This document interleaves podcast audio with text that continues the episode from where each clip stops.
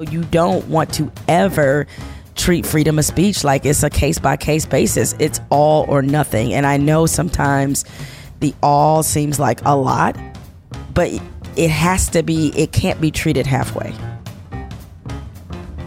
From Front Office Sports, it's Office Hours, a show where we take you inside the minds of some of the most influential names in the sports industry to break down where things have been and where they are going. Before we get to today's episode, here's a quick word from our sponsor, Bittrex.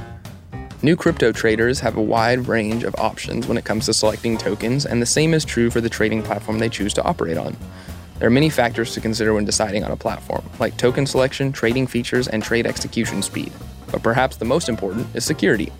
Bittrex stands above the competition as the most reliable trading platform and sets the standard for security and convenience in the crypto space. Its innovative solutions offer best in class asset protection without making compromises on trade execution or flexibility.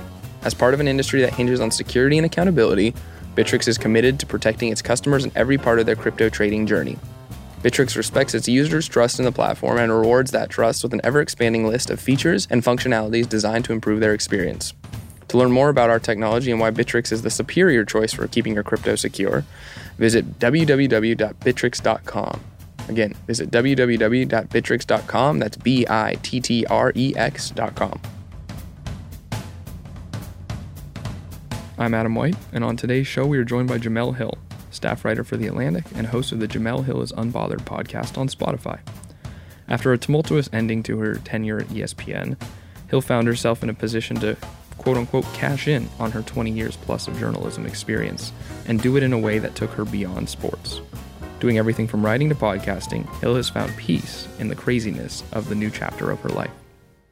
Thanks for joining us. It's been a probably crazy last 18 months for you. What what has that transition been from ESPN now to stuff with Spotify, The Atlantic, and, and just really the next stage of your career personally?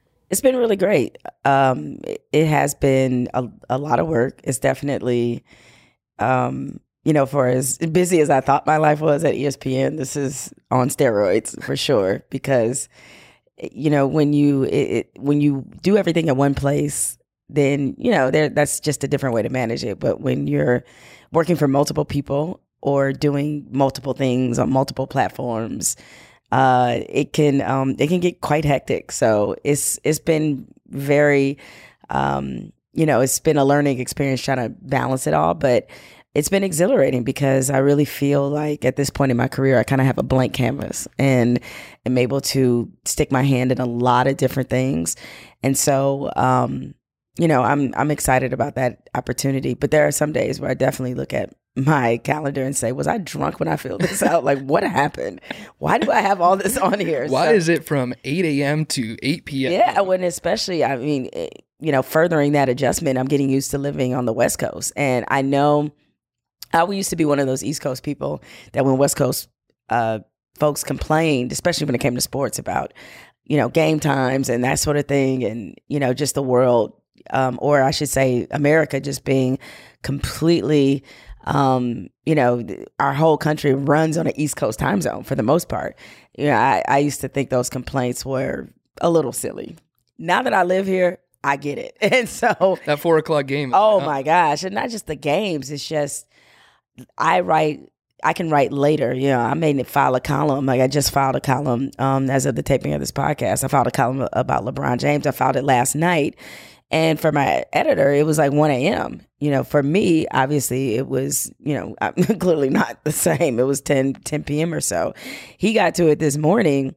And when he got to it this morning, it was 6 a.m. my time. I was not up at 6 a.m. So we, I mean, we we have a really good uh, relationship, but it's just by the time I wake up, because so much of what I do is still on the East Coast, you're automatically two or three hours behind. And so that has taken, that's probably been the biggest adjustment out of all of this. And what can happen is that you may start your day out here in LA at like 6 or 7 a.m., but in LA time, it's still a business day. So by the time the East Coast is done, we still got three hours to go. And it's just, it, some days, uh, depending on how my schedule works out, the days can feel quite long. Like I've done two business days in one. Yeah, 11 hour business days. Yeah, pretty much. And so, um, but look, I, I guess the trade off is, on Sundays, you know, Sunday night football is pretty much over at like seven, eight p.m.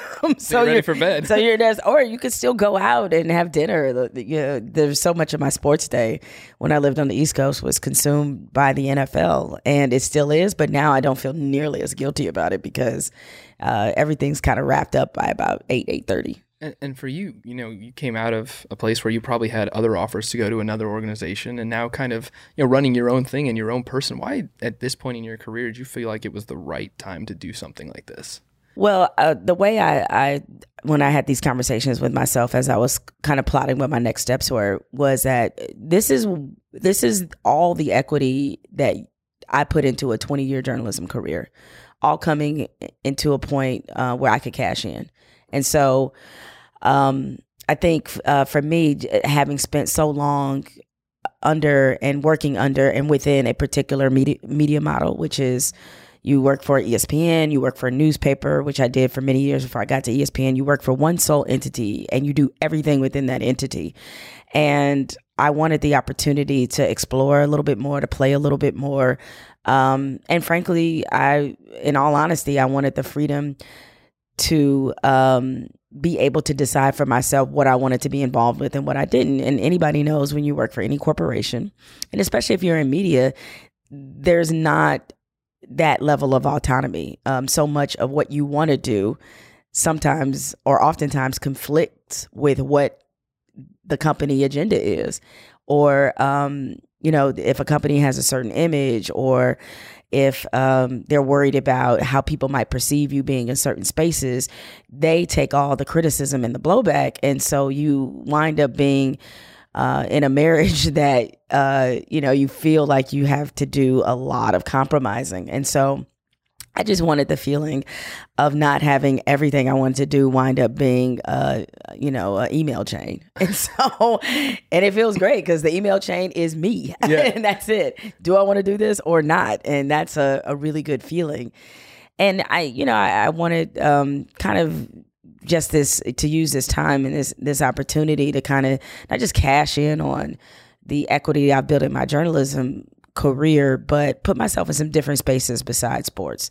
And the great thing is, um, you know, I guess if you want to say there was a, a silver lining to all the controversy, I guess that I caused at ESPN is that it got people to see me in a different way. And being able to weigh in on political and social I- issues in a in a in a harder way, in a deeper way, in a more meaningful way, has been really exhilarating for me because I before I got to the Atlantic, uh, I spent my last few months at ESPN writing for the Undefeated, but it had been a while since I've been a full time writer. So getting back to that has been um, a real jolt for me at this point in my career. And when it comes to talking about politics and sports on a deeper level, and, and there's obviously been this conversation in, in the media just in general about what like the role sports plays in politics. Is it something that you think can be deeper from both a mainstream standpoint, or is it something like you know that sports, that sports, this is politics, this is politics. We only engage on certain areas. Well, this is not like the lunch tray you got at school where the peas were in one section, the pizza in another, and uh, the chocolate milk. The chocolate milk yeah, here. Yeah. No, this is not like that. I mean, sports politics, social issues, they've always been mashed together because there have been moments where sports has been able to kind of lead the rest of the rest of society with um, you know uh, uh, with a with advancement. You know, I mean Jackie Robinson integrated Major League Baseball in 1947. That was almost 20 years before the the uh, Civil Rights Act was passed, and so. Um, sports can kind of push society to a place that it hasn't gotten to yet. And, you know, the one thing that's kind of beautiful about sports is that it's one of the few things that people in this country do together. Um, we tend to worship uh, separately. Uh, most of us eat or socialize with people who are just like us or very like minded. Sports forces you into spaces uh, and into a situation where you're kind of jammed up against people who don't have maybe your same beliefs, aren't from your same area. I mean, they're Cowboys fans in LA and they're Cowboys fans in Dallas. And Stephen A. Smith is still happy regardless. exactly.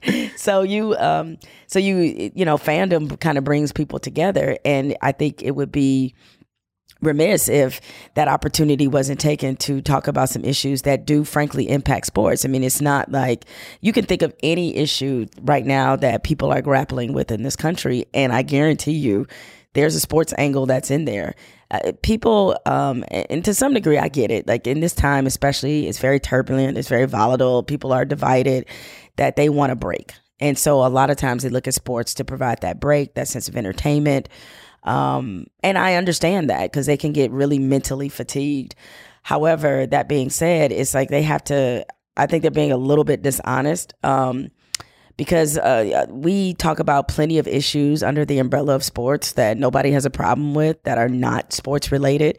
Uh, you know, obviously not saying that this shouldn't be the case, and I think it's it's been extraordinary. But nobody's on ESPN's case about the Jimmy V Foundation.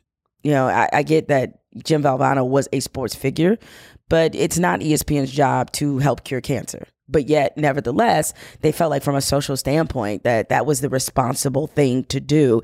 Is that here they had somebody who was a beloved sports figure, somebody who worked with them, that they wanted to champion a cause that was personal to them. Nobody complains about that but because we can all agree that cancer is bad, right? Yeah. But when it comes to issues that for some people, strangely, are more uh, debatable, like police brutality, you know, everybody wants to um, kind of clutch their imaginary pearls and and talk about how they don't want to talk about police brutality. Uh, well, you got to talk about it if you want to understand why Colin Kaepernick is taking a knee or why other players, why this issue means something to them.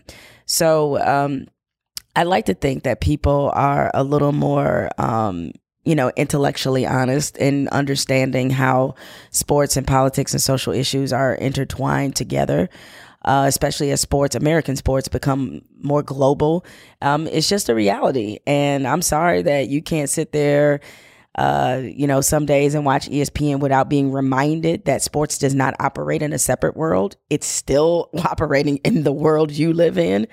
And the players that you may love and the coaches you may love, they're operating as citizens in that world. And I'm sorry that you from time to time have to be reminded of that but that's what it is and that relationship's always been there it's not going anywhere and uh, especially when we're in a time where players are feeling more empowered uh, to be vocal about things they care about, it's just something that you have to accept. And one of the most pressing cases of the empowerment to be more vocal is what just happened with what's going on in China and the NBA. You wrote a column for the or the Atlantic said the NBA is going to have to choose. Do you think the NBA chose right? Well, here's the thing, and that this is why it was um, you know, why I noted the fact that every issue uh, somehow relates back to sports. If you've been watching the presidential debates, they have there have been several questions and just in general if you've just been paying attention to current events obviously there's a trade war going on with china one of the things many of the candidates have talked about is the fact that um, the issues with china as it relates to intellectual property the fact that you know china is a world power have a billion people and that that opens an opportunity some business opportunities that are enormous. There's a ton of American companies that do business with China, despite the fact you're talking about doing business with a repressive government who you do not share the same ideals about um, access to technology, access to, or, or um, the expression of free speech, or any of that is not a shared thing. But yet there's a hunger there for American culture. And so um, to me, it's kind of amazing that the NBA got this far in their relationship with China and this hasn't happened. Yeah. And I know that um, you know, just in personal relationships, and me and me and some of my girlfriends have had this talk before. It's really hard to carry on a relationship when you and the person, the things that really count, you don't share. You don't have the same core values. You can you can disagree on tater tots, whether or not they're good you can't you know you can't disagree on certain other things that are kind of intrinsic to who you are as a person and i get that there's this idea that by bringing basketball into china and um, building a basketball empire there that that's showing that people of different you know political viewpoints they can work together uh, or appreciate something together. And that is true to an extent. But if the cost is China has a hissy fit because of a tweet that, let's be honest, and I say this in my column, this wasn't exactly Martin Luther King Jr.'s letters from a Birmingham jail. Okay. This was a tweet of an image. And China overreacted to such a degree that I just think that the NBA may wind up in more situations like that with them um, and, and I realize this situation in itself has proven probably to be a pretty big lesson to somebody maybe somewhere who thought about saying something about China. And, and I get that part of it. But sometimes there are certain bridges you cannot gap if the values are that far apart. And especially as these protests continue, you know, we don't know. Um, there's there's a whole ton of human rights issues in China, and you just don't know how um, what person uh, that that may affect. And you know what are what would they do if there's? I mean, they've obviously they've had a Chi- Chinese player in Yao Ming, but as the game continues to grow more global, and they you see this situation um, with Enes Kanter. I mean, he's not even allowed in his own country, and as the, the game continues to grow more internationally and the NBA becomes a haven for more international players, these situations are going to be at the forefront. And I just, I do wonder if, um, at some point the NBA I'm not saying that they should pull out of China because that's unrealistic yeah. um, at this point. Like the relationship's way too deep, it's too much money. It's probably unrealistic. But how much at some point are they going to keep having to kind of compromise and wager their own credibility to make this work. And there's always a breaking point in those relationships. And so I'm just wondering what will the NBA's breaking point be, especially as they look to expand even more into the Chinese market. Do you think if it was a, another league besides the NBA, the NHL, NFL, MLB, this would have been treated differently because of what is going on with the NBA and, and the outspokenness of the players with issues domestically? Oh, no question. I mean, look, there's a it was it was no shock that a lot of conservatives, a lot of people on the right took this as an opportunity to just fire away at the NBA, even though it just seemed like what if we're less than two years removed from uh, Laura Ingraham telling LeBron to shut up and dribble, right? Suddenly now they all want him, you know, to basically be rock, Rocky facing down Drago, right? yeah, Suddenly yeah. defeat communism, LeBron, all on your own. And yeah, that's that's really hypocritical because when it comes to uh, the players talking about social issues in America they care about, they're told to be silent. And so they want them to take on this international fight. Then Starbucks has it's a lot of Starbucks in China. Nobody's asking Starbucks to take on China, right? And so I found that part of it to be extremely unfair and it's exposed um, a lot of people's um, you know hypocrisy. And uh, look the, the the problem for the NBA at least domestically is that the reason fans or one of the reasons fans love the NBA is because the players and their self-expression. And this is a league that has allowed players to um, boast their personalities to speak very honestly and authentically about the things that they care about. In some cases, as in LeBron's case, Steph Curry, Kevin Durant, to speak out against their own government.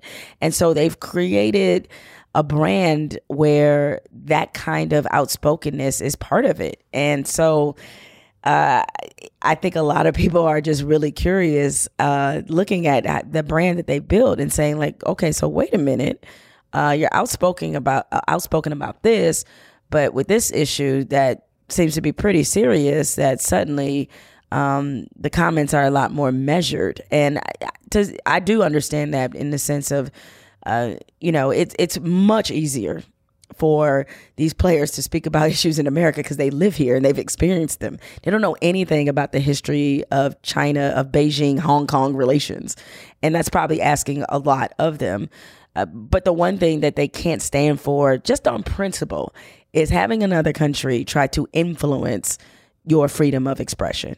Uh, yeah, communism is your thing, China, not ours. And so it's like, you know, as much as I know the players resent the fact that Daryl Morey and they and they've been put in this position by the Chinese government, at the end of the day, they have to side with with uh, Daryl Morey because um, you can't have a league that is uh run by another country you know and like they have to live here and it's just it's just certain boundaries that you have to draw because what if there's a, a player at some point that wants to say something? Or if daryl morey was a player and and tweeted that they'd stick up for another player. And so you don't want to ever treat freedom of speech like it's a case by case basis. It's all or nothing. And i know sometimes the all seems like a lot but it has to be it can't be treated halfway. Do you think there would have been a right i mean is there a really right way to handle something of this magnitude? Mm, well the right way is unfortunately the most uncomfortable way.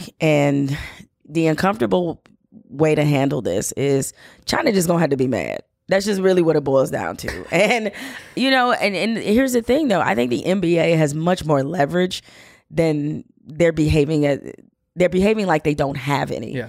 And the, the truth is, there's 300 million people playing basketball in China.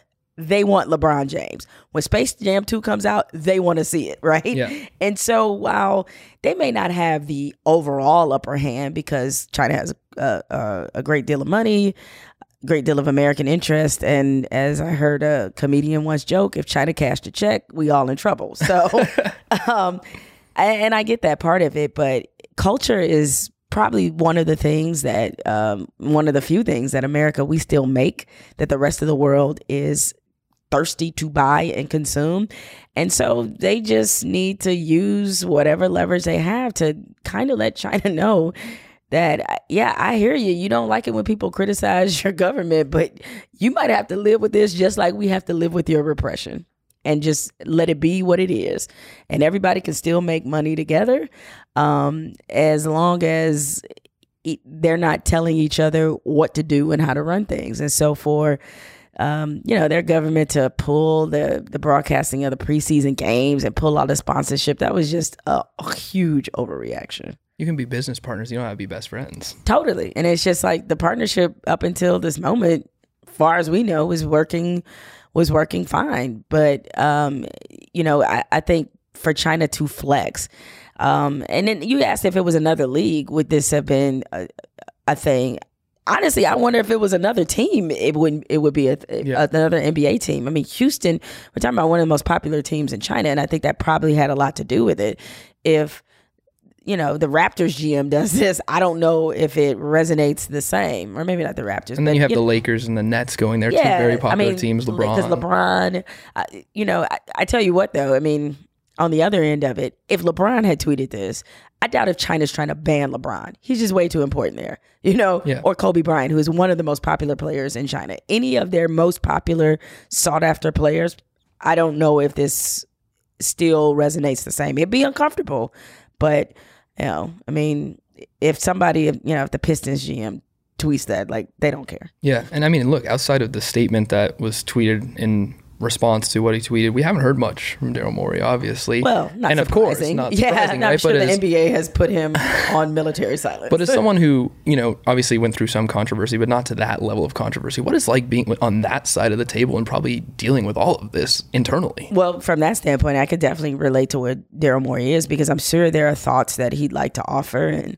he'd like to share his experience or just put his story in his own words. And when you're employed by a corporation and a team, or you know, he's a, employed by the team, but he's a part of a larger machine in the NBA. He right now he doesn't have the right to do that. He doesn't have the right to speak for himself because um, I'm sure there's a great level of concern that this will keep the story going. And there's also the other part of it where um, the fear of him saying something else that might lead to uh, this conflict uh, lasting even longer. So there's very practical reasons why um, he's not talking right now. The the unfortunate and unfair part of it is because he's not talking. It's very easy for this conversation to shift onto the players, and suddenly they become the ones responsible um, and answering for things that happened that they didn't do. And so that part I think is is unfair um, to them. And uh, you know, uh, it's it's tough because there's all these think pieces being being written about you when you're in that situation, and uh, you know, which is. I guess hypocritical for me to say because I just wrote one about it. But, um, but yeah, I mean, there's all these. It's like a conversation that's happening all around you in every corner, and you're not a part of it. It's like when you are in a room and people in the room are talking about you like you're not there, but it's constant. And I remember when I was going through the thick of uh, the Donald Trump controversy, I walked into one of my favorite steakhouses and I was at, at the bar and um, the on the television screen, I was on three different networks at the same time. My picture, I was obviously not being interviewed, but I was I was on three different networks at the same time and all these people talking about me as if I can't see them talking about me or, you know, I'm not around to know what's going on. So that part can feel very very weird and probably pretty lonely too.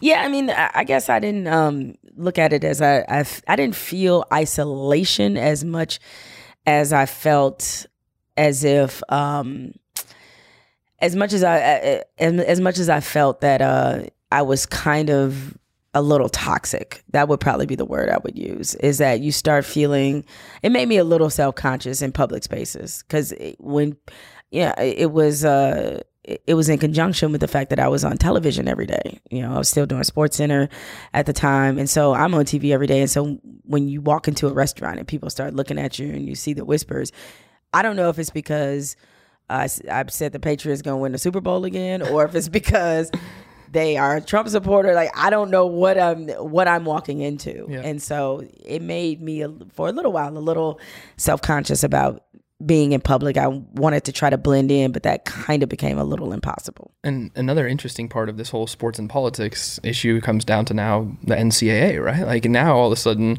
sports and politics are, are a championing point and even something that people are building platforms on for presidential debates, right? Um, you know, you again wrote something that NCAA will never fix itself. It'll, it has to like rely on an outside entity. Why do you think it got to this point where it's like the government has to get involved with college sports to make a change. Greed is just that simple. Um, you know, human nature is to take as much of the of the pie as possible, and in this case, the NCAA is getting hundred percent of the pie, and they don't want it to change. They don't want to share a slice. They don't even want to give a bite, right? And so, uh, Cory Booker, who I recently had on my podcast, um, he's made this a huge part of his presidential platform, and he has action points about things he plans to do if he's elected president. And, uh, but it's a personal issue for him because he was a college athlete, a high school All American. He played at Stanford. And so he understands the inside of what this looks like. And I know there's there are people in this country who are very resistant when the government gets involved in anything. And um, they consider that to be a sign of weakness or just um, heavy-handed involvement. But in this case, I think it's absolutely ne- uh, necessary because of of what the headline said. Is like if you leave the NCAA to its own devices, it's going to continue to exploit college athletes. It's there is no other. That's their default position. Period. And you know, President Mark Emmert has said that repeatedly.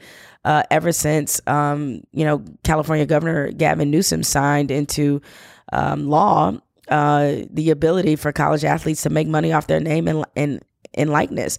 So I think people are naively thinking there can be some middle ground, but for the NCAA, it's it's they want all of it, you know. And so I just think the model that they have in mind that they're trying to continue to stick to, um, they don't seem to either care, realize, comprehend that model does not work when you have billions of dollars being being pumped into this organization. It doesn't work when you're signing $10 billion TV deals.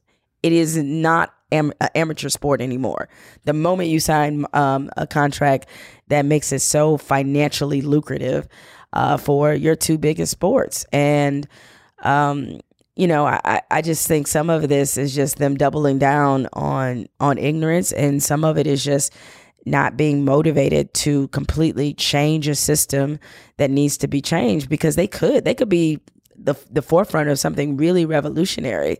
But I don't think they look at it that way. I think they look at it as um, you know serving their own self-interest and trying to take care of the things they need to take care of uh, as opposed to being fair and taking care of the athletes that got you to this point where you can say you're a billion dollar enterprise and so my prediction you know, much like the Roman Empire at one point, or uh, the NCAA is going to be the band still playing when the Titanic goes down.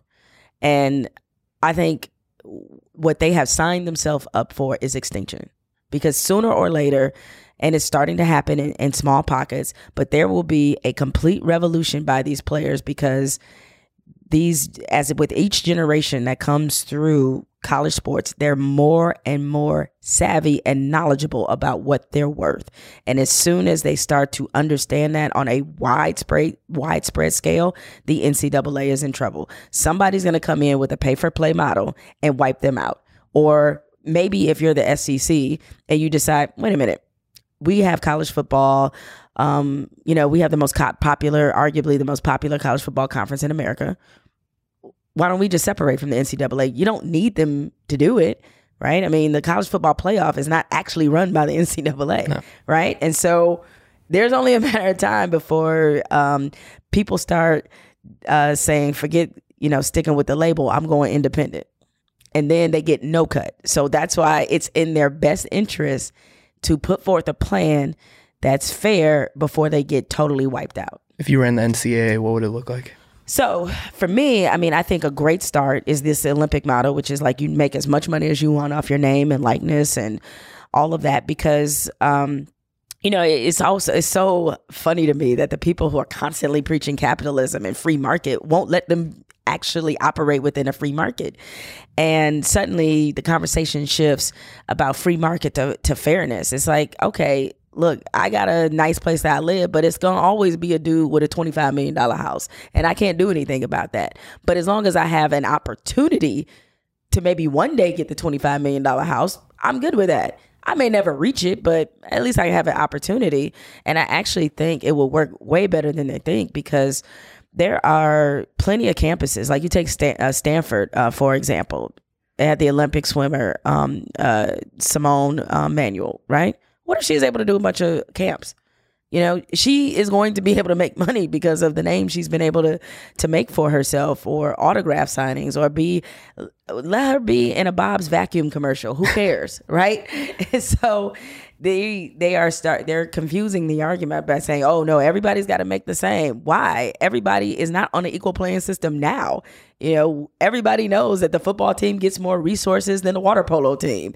Everybody knows that the athletic budget at Alabama doesn't look the same at Ball State. We know that now. So I don't really see any um, uh, any issue with how this is going to work when it comes to like Title IX and other things. I think the free market will essentially take care of itself. So let that happen.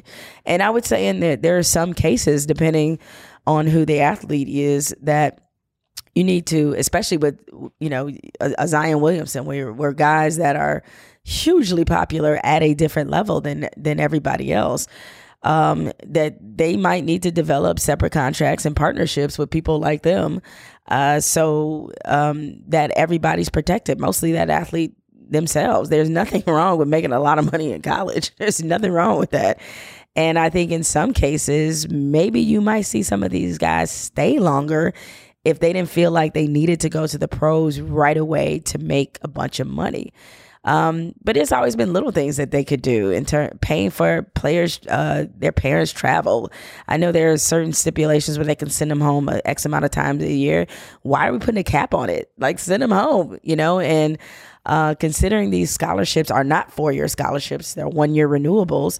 Um, why not have it so that the athlete at any time, uh, and this is something that Cory Booker uh, discusses as well, anytime they can go back to college for free give them a lifetime education. So what? You know what I'm saying? Um, you know, that might also not just improve their quality of life, but I think in many respects it would uh, promote taking education a little more seriously. So there's a ton of things that they can do. And I just think it's really lazy whenever they say, or whenever people who are trying to defend the NCAA say, well, how would they do it? And, you know, it's so complicated. They make it sound, they honestly make it sound like time travel. It's not that complicated. Yeah. You guys certainly figured out a way to keep all the money. I'm sure you can figure out a way to actually share some of it. And do you think, at least at the collegiate level, it could succeed as like a professional model attached to a college? Right. I think that's something people don't even think about. Like, what if, for example, I will just say Stanford's athletic department went and ran itself and licensed Stanford's logo from Stanford and just was like, okay, we're going to run ourselves as a separate entity and we're going to be the Stanford athletic department, but we're going to be a, a business. A business, yeah. I mean, I, I, think that's more realistic for sure, and it it honestly probably cuts a lot of the red tape because they're trying to they're trying to have it both ways and um, you know have all the benefits of being a business, but yet um, you know sort of cling to this ideal, this utopian ideal of being you know amateurism, and it's not, and so you know, it, it, I don't think it's as hard to figure out as as we make it seem. And you know, there are a lot of people who are acting as if they somehow will not be able to carry on with their lives if they know that college athletes are getting paid. Like that's taking away some enjoyment from them from the game because they like to fool themselves into emotionally thinking that you know that they're just there for the love of the game and the love of the school and while some of that might actually um, be true, there's so many of them that want to go to the next level anyway. And I think you can still find little ways to make that distinction between pro and college. But, uh, you know, at the end of the day, it's like you, if compensation isn't on the table, the NCAA is going to be doomed at some point. What do you think dooms it at the end of the day? Uh, I, I, think uh, athletes are just going to get tired of it. Um, tired of having to follow the rules, tired of being cut out of the pie, and um, especially you're looking at college football and what some of these coaches' contracts look like, and you see somebody like, you know, Dabo Swinney guaranteed $91 million, like a college coach. He's damn near making what Jon Gruden makes, right? And so if you're a kid that's watching that and say he gets 91 million and I get nothing, no, that's not gonna sit right. Um, look, maybe Maurice Clarett didn't have the wasn't the right person to do it, but I feel like at some point a college athlete is going to try the the NFL about this. You know, you got to wait till three years um, from your high school graduating class to be eligible because. I mean, in truth, uh, you're you're limiting somebody's ability to make money, and I get the NFL is a private enterprise, but nobody, no other business is really allowed to do that. Uh, and everybody knows that it's only a matter of time. Sooner rather than later, the NBA is going to get rid of this one and done rule because it was pointless. And so, uh, as that happens, um, as players explore going out of high school and going to the G League or going overseas, I think they're going to become much uh, sharper and smarter about avoiding the NCAA altogether. Uh, or, I mean, even in little ways, like in college football, um, the players are using the system to their benefit. That's why suddenly you see so many graduate transfers. Um, they're leaving high school earlier to get the clock ticking, you know, and um, and they can graduate earlier and then they can transfer without having to sit out and just go. Like if their situation isn't working out, they'll just go somewhere else. And you know, they what you wind up doing the NCAA by by kind of ignoring reality is that you create quite an underground economy. And so unless they want to spend you know, a bunch of so many legal fees, dealing with the FBI, dealing with um, some of these uh, situations with boosters. It's like it just makes so much more sense to operate from uh, like a business from the from the top to the bottom. Do you think the NCAA can save itself? Nope. I, I, I think they're gonna they unless there is not just new leadership but a new mentality. They, as I said, they will be playing on the Titanic as it goes down. Speakers will be exploding and they're going to still be playing. right? And part of this, the college conversation, and, and, even personally, what you've talked about before is is the distinction between an HBCU and these historically white colleges as well, and the difference in the power broking there. And I, I know you had a, a, story on you know a basketball player, power you know power basketball player, five star recruit taking a visit to Howard, and the impact that that could have. Do you see that if something happens with the NCAA, these HBCUs now have a, a much larger role in the conversation. Uh, I, I, hate that I forget um, the organization's name, but there's already an organization who's um, trying to drum up support for that to, for, for the HBCUs to to adopt a pay for play model and leave the NCAA. And that's why I said it's, it's, really just a matter of time before somebody does that. And considering that um, the conversation about whether or not college athletes should be paid is not the same conversation at HBCUs that it is at predominantly white colleges. Uh, they also have an opportunity to shake up the marketplace by separating from the NCAA and creating a real pay for play model that will theoretically that should attract more um, you know top tier players to them. Um, they can kind of they they couldn't completely cut out the cut the NCAA out the picture, but they can certainly disrupt what the system is if they decided to do that. and they would have the extra appeal of, you know, having um, black athletes know that by going to HBCU that uh, they're contributing to what was once for this you know country and for you know Black America in particular that was its core base. Um, even now, even with obviously the ability for anybody to go anywhere, I mean HBCUs uh, produce forty percent of Black professionals in the workplace. That's a high number. And so, from an empowerment standpoint, a community empowerment standpoint, it could be really, really powerful.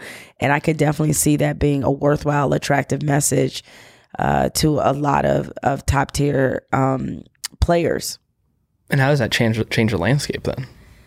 Well, um, it kind of shifts it back a little bit toward what it used to be. I mean, for people who don't know this, but um, the reason that, it, I mean, part of the reason integration happened at the college football level is because uh, HBCUs had all the best athletes, all of them, and um, you know it, it, was coming to a point where uh, the in terms of the type of, of football that was being played at, at uh, predominantly white institutions, it was falling behind um, from a style standpoint, from a, a competitive uh, competitiveness standpoint, and I mean, in the the piece I did for the Atlantic about uh, what would happen if HBCUs, um, if black athletes went to HBCUs instead of PWIs, which is what is called uh, predominantly white institutions. Um, you know, one of the seminal moments was when Alabama played USC, and USC had a black quarterback, and uh, Alabama got ran and um, even my own alma mater, Michigan State, uh, Duffy Daugherty. uh, back in the mid '60s, he started recruiting black players such as Bubba Smith, um, and Michigan State wound, up winning uh, about ten national championships because of that. So they totally changed the game at that level, and so if you begin to take away some of that talent and redirected back into HBCUs and, in present day, uh, you're looking at a weakened product. And so that's a significant way it changes the landscape and just financially. I mean, you know, Texas has an athletic budget that's almost $200 million. The biggest budget at for HBCUs, I think, is Prairie View, which is $20 million. So imagine that number looking a little bit more like Texas as opposed to what it looks like now. And now you're talking about, um, you know, uh, historically black institutions being able to compete in a much different way than they are um, currently. So, I mean, I think it would just it would have a dramatic impact on on what the landscape looked like. And earlier you said sports have an opportunity to unify us, but also like a lot of this stuff nowadays is, is built and charged around sports. How is it that all of a sudden sports that was what's supposed to unify us and still does has become I won't say a political weapon, but has become like the center point for a lot of this conversation and leading back to what's going on. Uh, you know, some of that as I think, I guess, as having now lived through a few presidents, some of that is just the fact that uh, the tone of government has a lot to do with, um, you know, how sports is viewed. And if you re- if you go back to when George W. Bush was president, and everybody remembers, um, you know, of course, as a as a nation, we were mourning because of 9-11. But post 9-11, when sports became a huge centerpiece in the healing of this country, um, you know that that is people, you know, felt um, you know, that sports was very healing, um, that it was bringing people together, and that it was giving a little bit of a band aid over what was a wound that, you know, will never close, honestly, given the, the level uh, of the attack that, you know, this country suffered. It works the opposite way as well. Um, you know, currently have a president who has inserted himself in sports many, many times and not in a way that's unifying, but in a way that's divisive. And so it has put um, sports in a very awkward place that it's not used to being. And that's not to say that every president that, that was in office, people all agreed with. That was not the case. It's the reason why those approval rate, uh, ratings tend to be in the 60s. Yeah. that means that like there's a lot of people. It's half on one side, half yeah, on the other. it's like it's about half and half a lot of times. And so, um, but when you put a president in, in office that has uh, been able to uh, able to been able to like uh, just emit this kind of divisiveness, it was going to bleed down, especially as he talks about sports. And I mean, a president with a vendetta against the NFL, which is the most popular sport in the country, was going to put, um, you know, things in an awkward place. And so um, I think that's part of the reason why sports feels a little bit differently. And when you have uh, the players, the majority of players and in the two most popular sports in America, or two of the most popular in the NBA and NFL, and the majority of them are both um, are dominated by black players who feel marginalized at this time in the country. It's going to add a pretty volatile mix to the conversation of sports. It's going to feel a lot differently. So um, I do think that tone has a lot to do with it, and uh, you know, I, I think with a, a, less divisive tone, you may see um, kind of a different reaction in the sports world than what we're currently seeing now. And overall for the sports world, like the biggest knock, just especially on not on the playing field, but on the side of which, you know, the executive said is that for a long time it's been not very diverse. It's been an old boys club. Do you think a lot of what has happened there and not being forward thinking or potentially inclusive at the at the top has contributed to potentially why things are now as as such as, as they are? I, mean, I think the NFL is a pretty good example of that. You have a lot of old money in the NFL, a lot of teams and ownership that has just been passed down from generation to generation. So they haven't they haven't even um, um, provided for the opportunity for there to be more inclusiveness. NFL teams don't come up for sale that often, and, so that's you know kind of also a logistical part of it. But I do think um, that some of it is just frankly intentional, and that there has just been uh, a reluctance um, and avoidance of trying to make the NFL look more representative of the product that it puts out, you know, on the field. And so I think that's why when these issues pop up, you know, like the player protest, pr- police brutality, you know, racism, some of these issues that have been discussed in the open in the NFL in the last couple years, when those when those crop up, that I think the default position for the NFL is to make it go away, in particular by throwing money at it. And that's not really going to solve anything. Its core problem is not that. Its core problem is that um, they just do not have enough of a diverse and inclusive leadership to have an honest conversation about what's happening in the NFL and influencing the NFL to make some of the decisions that they make. What's the sports industry look like 5, 10, 20 years from now? Just a heads up, your next guest is here. Cool. What do you, I said, what do you think the sports industry looks like for the next 5, 10, 20 years? Yeah, it's funny because I know people have been predicting now for a little while that there's going to be a sports bubble. Yeah. Right. That it's going to break. And I mean, LA has what 11 teams. yeah, I know, right? Yeah, might be a sports bubble just here. That's true. Um, and kind of their fault is like you take it away, you let people get used to not having it. How do you think they're gonna react? you know, they're, so. Um, but yet, I don't. I don't really think that'll be the case. I think what you'll see is like the NFL is. I don't see, at least in my lifetime, the NFL just completely self-destructing and falling down even though people have been like oh people can get tired of the concussions and the other stuff and you know whatever it will be death by a thousand paper cuts um, and so by that I mean that people just will start to have more options. I mean, you already see it now. They already see it now, right? Is that I, I'm really curious because the way that millennials watch sports and what sports they like versus say my generation or um, you know or even older is markedly different. And while I don't think the NFL is going away or is going to go extinct, one one uh, statistic with them really jumps out at me is when you look at their the age of their average fan and it keeps getting older. That's not a good sign. And I'm not surprised that, you know, today with um, cell phones and technology, so many more options for um, younger people. They're not exactly content on sitting down and watching a football game for three and a half, four hours. They're just not. Hey, when I was growing up, my favorite sport was baseball, right? And people complain routinely about how long baseball games are in present day.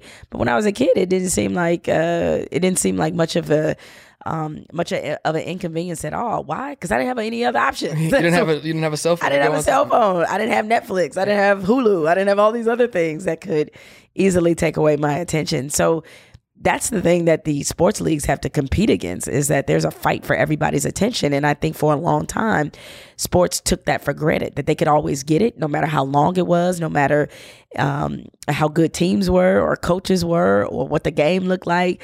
They counted on you being there. And I don't think they could count on that anymore. So I just see much more competition uh, for the major sports leagues than before. But I also feel like there's certain sports who are in the perfect position to handle the millennial viewer. Uh, I think the NBA is perfectly poised. I don't know if it will ever get as popular as the NFL, but they certainly have a lot going for it that leads me to believe that they're in a great place. I mean, individual players that are able to achieve global stardom, the marketing, how they allow their players to freely use social media to to not just market themselves but to show their authenticity.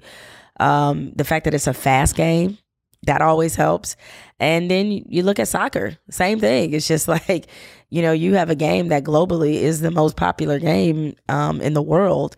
And while I know there's been a lot of stop starts with that popularity in America, I think they're on the upward trend like crazy. And with, you know, FIFA being such a popular video game, that sport is trending high. And so, yeah, I mean, I think um, these these other leagues that the NFL is used to not considering competition suddenly will become major competition. And now we talked about the future of sports. What about the future of Jemele? Right? I'm day to day. Okay, I am day to day. You know, I was younger. Um, the five year plan was everything, right? Yeah. Ten year plan. You know, you had to figure out where you're going to be in the next minute. I look. I'm just happy if I make my next appointment on time, and um, which is not a bad feeling to have yeah. because I think one thing I've been able to do is I've been able to really adapt over the last five to seven years in my career. When I got to ESPN in 2006, I came in as a dot com columnist. Television was not in the front view, the rear view, the side view, my peripheral, none of that. Zero. Zero. I didn't want to be on TV. Yeah. And fast forward five, six years later, it was 50% of my job another two years, I was on TV every day.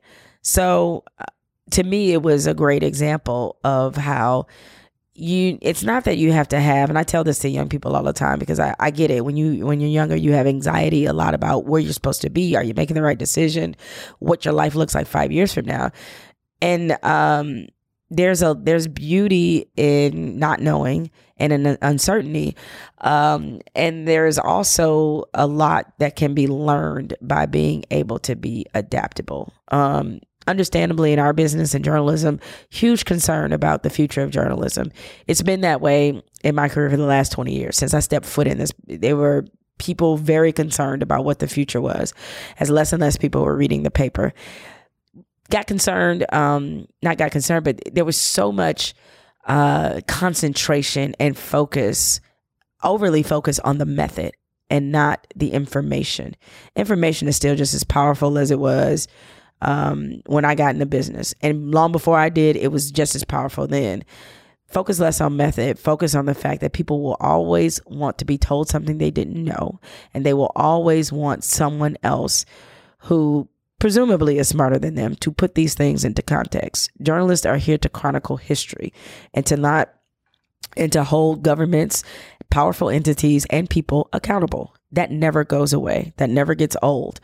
Uh, despite how many people claim they hate journalists. All right. And so um, I say all that to say is that I think as long as that's the okay, that's the case, and I'm focused on those things, I'll be able to adapt whether uh, the method in which I'm reaching people is on a stone tablet, on Instagram, or something else in the future I can't even contemplate. That they a hologram in the room. Exactly. Yeah. You know, uh, so whether I'm virtual uh, virtual uh, reality Jemele in ten years or not, so that's why I don't I don't really. Um, trip about uh, the the waves of technology. I mean, you of course number one is that you have to be interested in learning those things, but uh, you know, I have a, a couple decent gifts. One of them is journalism, the ability to tell a story, and I just I just think those are those are gifts that always serve you well, no matter what. And so, as long as I'm focused on that part of it, I'm not really